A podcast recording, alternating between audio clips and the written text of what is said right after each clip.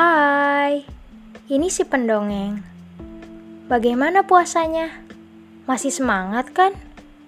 Jelas harus tetap semangat dong ya.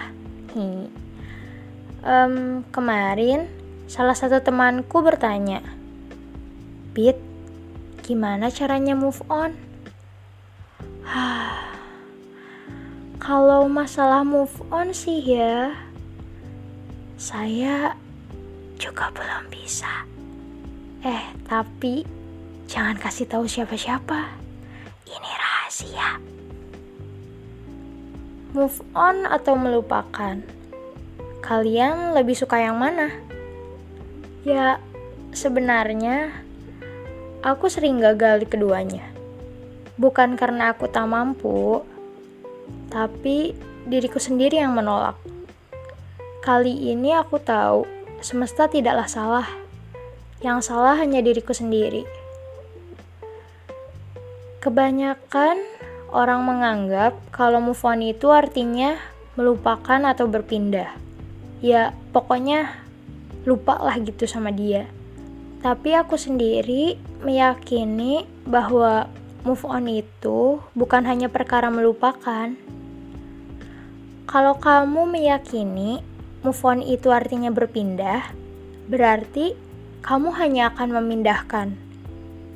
Ibarat pindah rumah, kamu hanya sekedar memindahkan barang-barang yang lama ke tempat yang baru. Dan tentu saja, cerita dari barang-barang tersebut akan ikut serta. Wadahnya saja yang baru, tapi isinya tidak.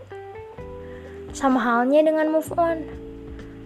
Kalau kamu menganggap move on itu sebagai berpindah, berarti kamu tetap akan membawa segala kenangan yang pernah dia tinggalkan dulu ke tempat yang baru dan akhirnya gagallah move on.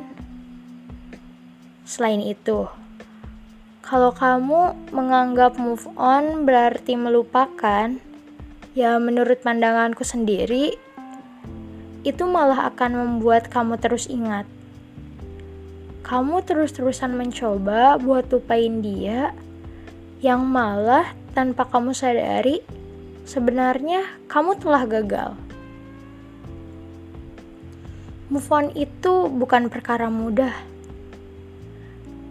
Bukan seperti kamu habis makan seblak 2 menit yang lalu, terus kamu minum, terus hilang deh rasa pedasnya. Gak segampang itu. Aku sendiri kalau ditanya, "Udah move on ya, Bit? Kelihatannya baik-baik aja."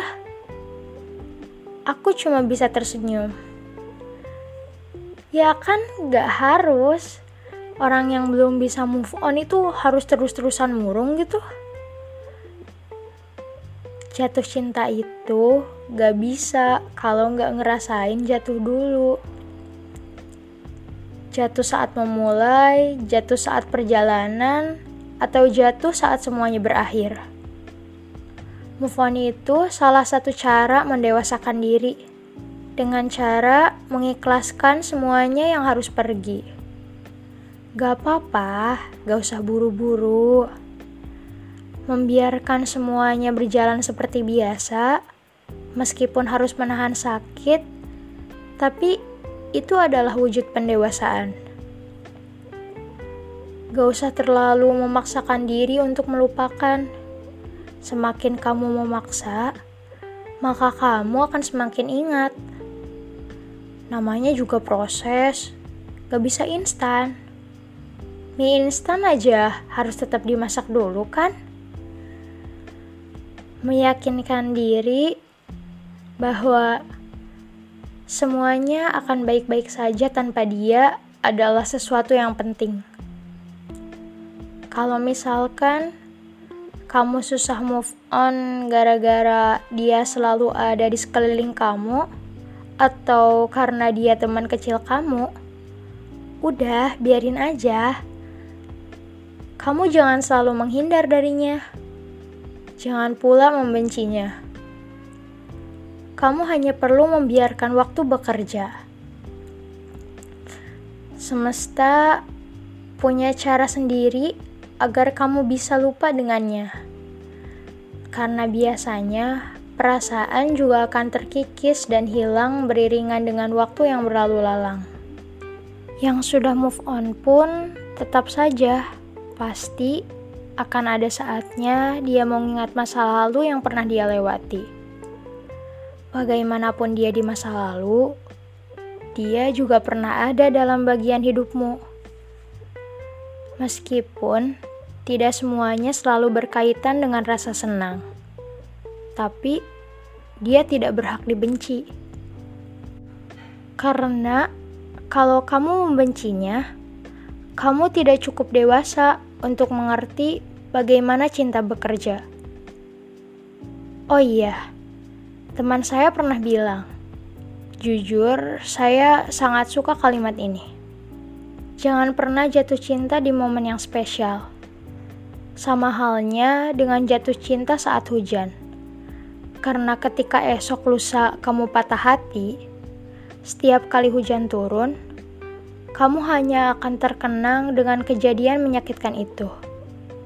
Saat orang lain bahagia ketika melihat hujan, kamu justru nelangsa, sedih, melihat keluar jendela.